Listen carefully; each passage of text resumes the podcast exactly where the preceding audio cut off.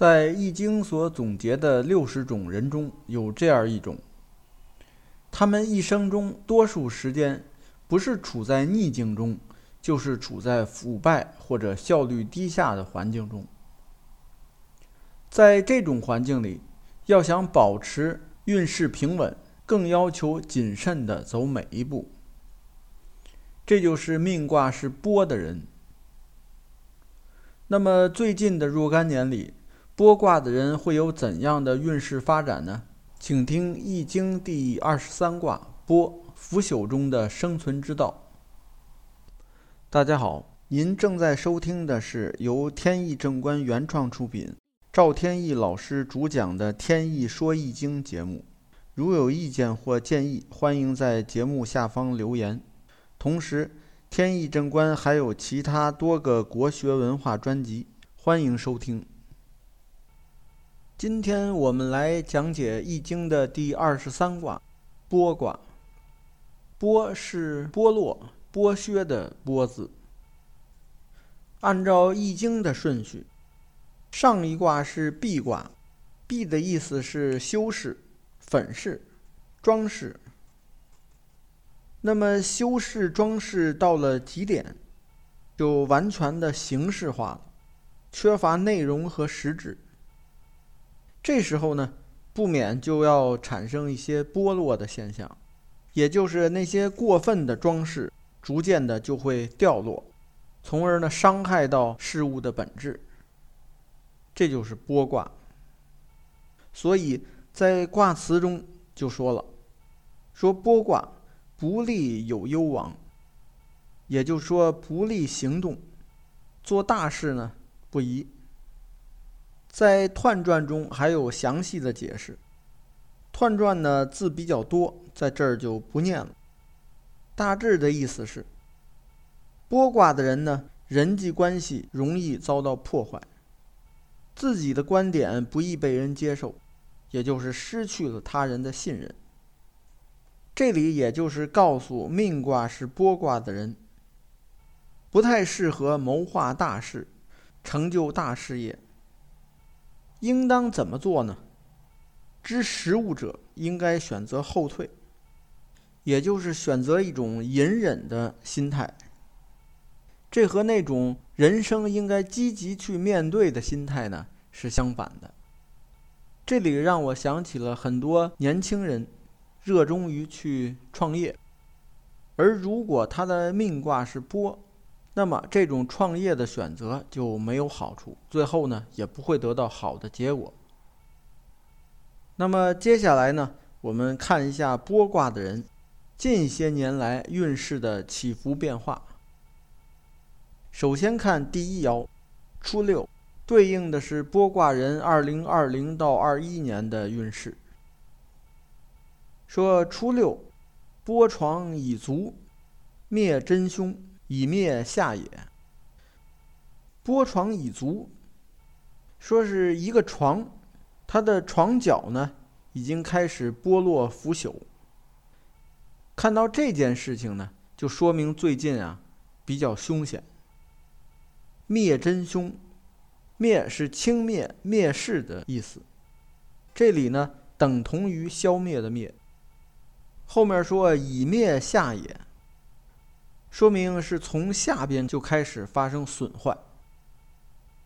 这里也就是告诉剥卦的人，在这两年里，不要忽视小的错误和小的问题。千里之堤溃于蚁穴。当看到床脚开始剥落的时候，就应当要注意了。历史上有个故事，说扁鹊见齐桓公。有一次呢，扁鹊看见齐桓公的时候，发现他呢已经得了病。这个病呢在皮肤上，他就跟齐桓公说：“说您啊，应该现在开始治病了。”齐桓公说：“我没病，我身体很好。”不听。过了段时间呢，扁鹊又见到齐桓公，发现呢他的病已经严重了，已经到肌肉里了。他就说：“您应该是抓紧治了，现在病又严重了。”齐桓公还是不听，说我一点病都没有。等又过了一段时间，齐桓公呢觉得真是身体不好受了，有问题了。那么这时候呢去找扁鹊，发现人已经找不到了。原来啊，扁鹊提前已经跑了。为什么呢？他跟别人说，早先啊看到他得病，一开始在皮肤，后来在肌肉，这些呢还都可以治。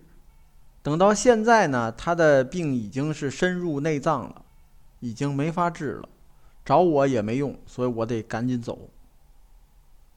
这就说明呢，小的问题被忽视掉了，最后呢酿成大的灾祸。下面看第二爻六二，对应的是剥卦人二零二二到二三年的运势。说剥床以变，灭真凶。这里说的床呢，其实不是我们现在的睡床，因为在那个时代呢是没有睡床这种家具的。所谓的床呢，实际上是一种椅子，让人坐的。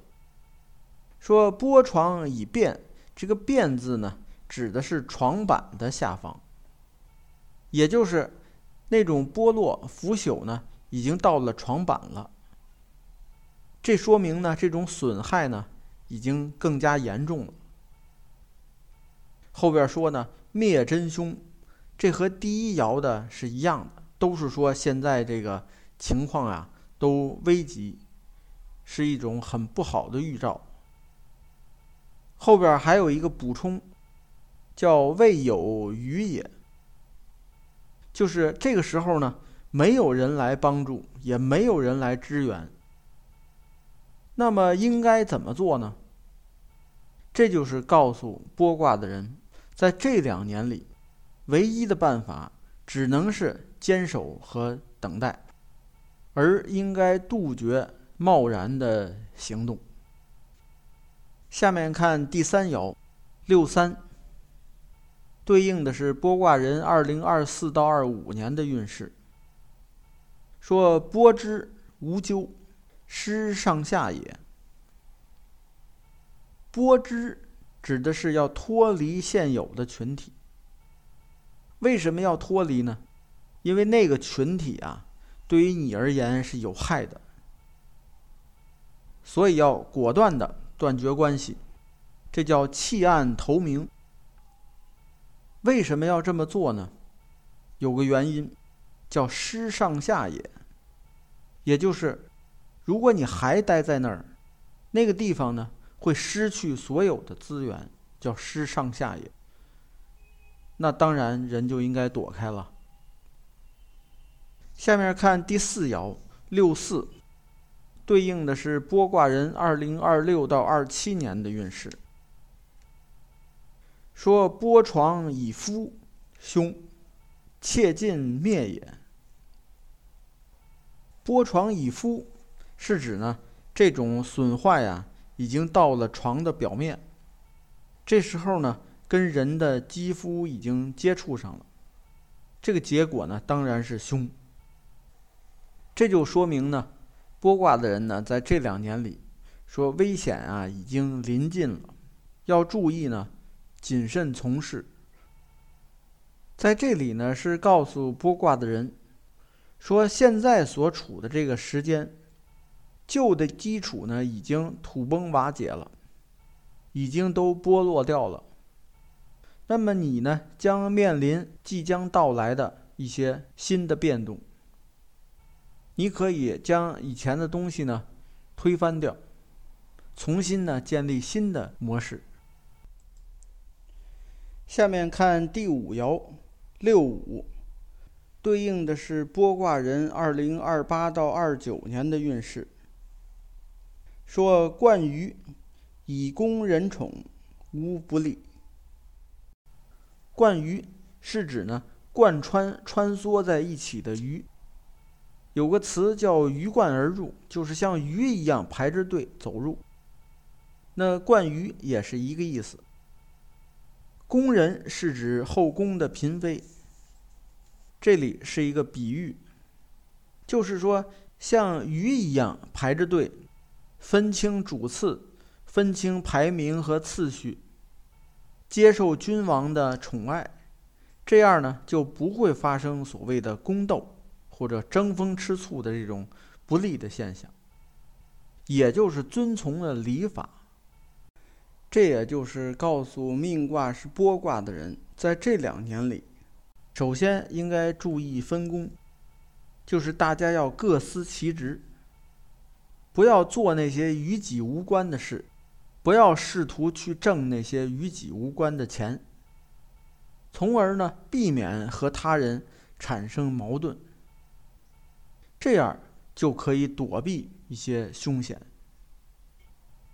下面看第六爻，上九，对应的是剥卦人二零三零到三一年的运势。说硕果不实，君子得雨，小人剥炉。硕是指硕大，炉就是房屋。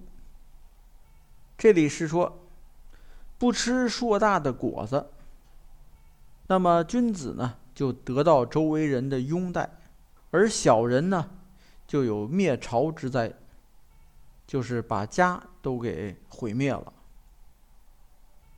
这里就告诉剥卦的人，在这两年里呢，你要注意，不要去占有或者抢夺那些所谓的硕大的果子，要以开阔的胸襟来对待事物。这样呢，周围的人啊。就会比较看重你，而那些与你作对的小人呢，自然都会受到应有的惩罚。也就是说，作为剥卦的人，首先呢，前面呢会经历一些困难艰险，但是最终呢，却能够取得成功，得到拥戴。也就是过程中呢，虽然有几次。显得比较凶险，但是呢，只要记住，一方面能够看清局势，再有呢，不和一些阴暗的势力同流合污，能够弃暗投明，最终呢，还是能够成功的。那么好，命卦是易经剥卦的人，近些年的运势的起伏就介绍到这里，感谢收听，朋友们再见。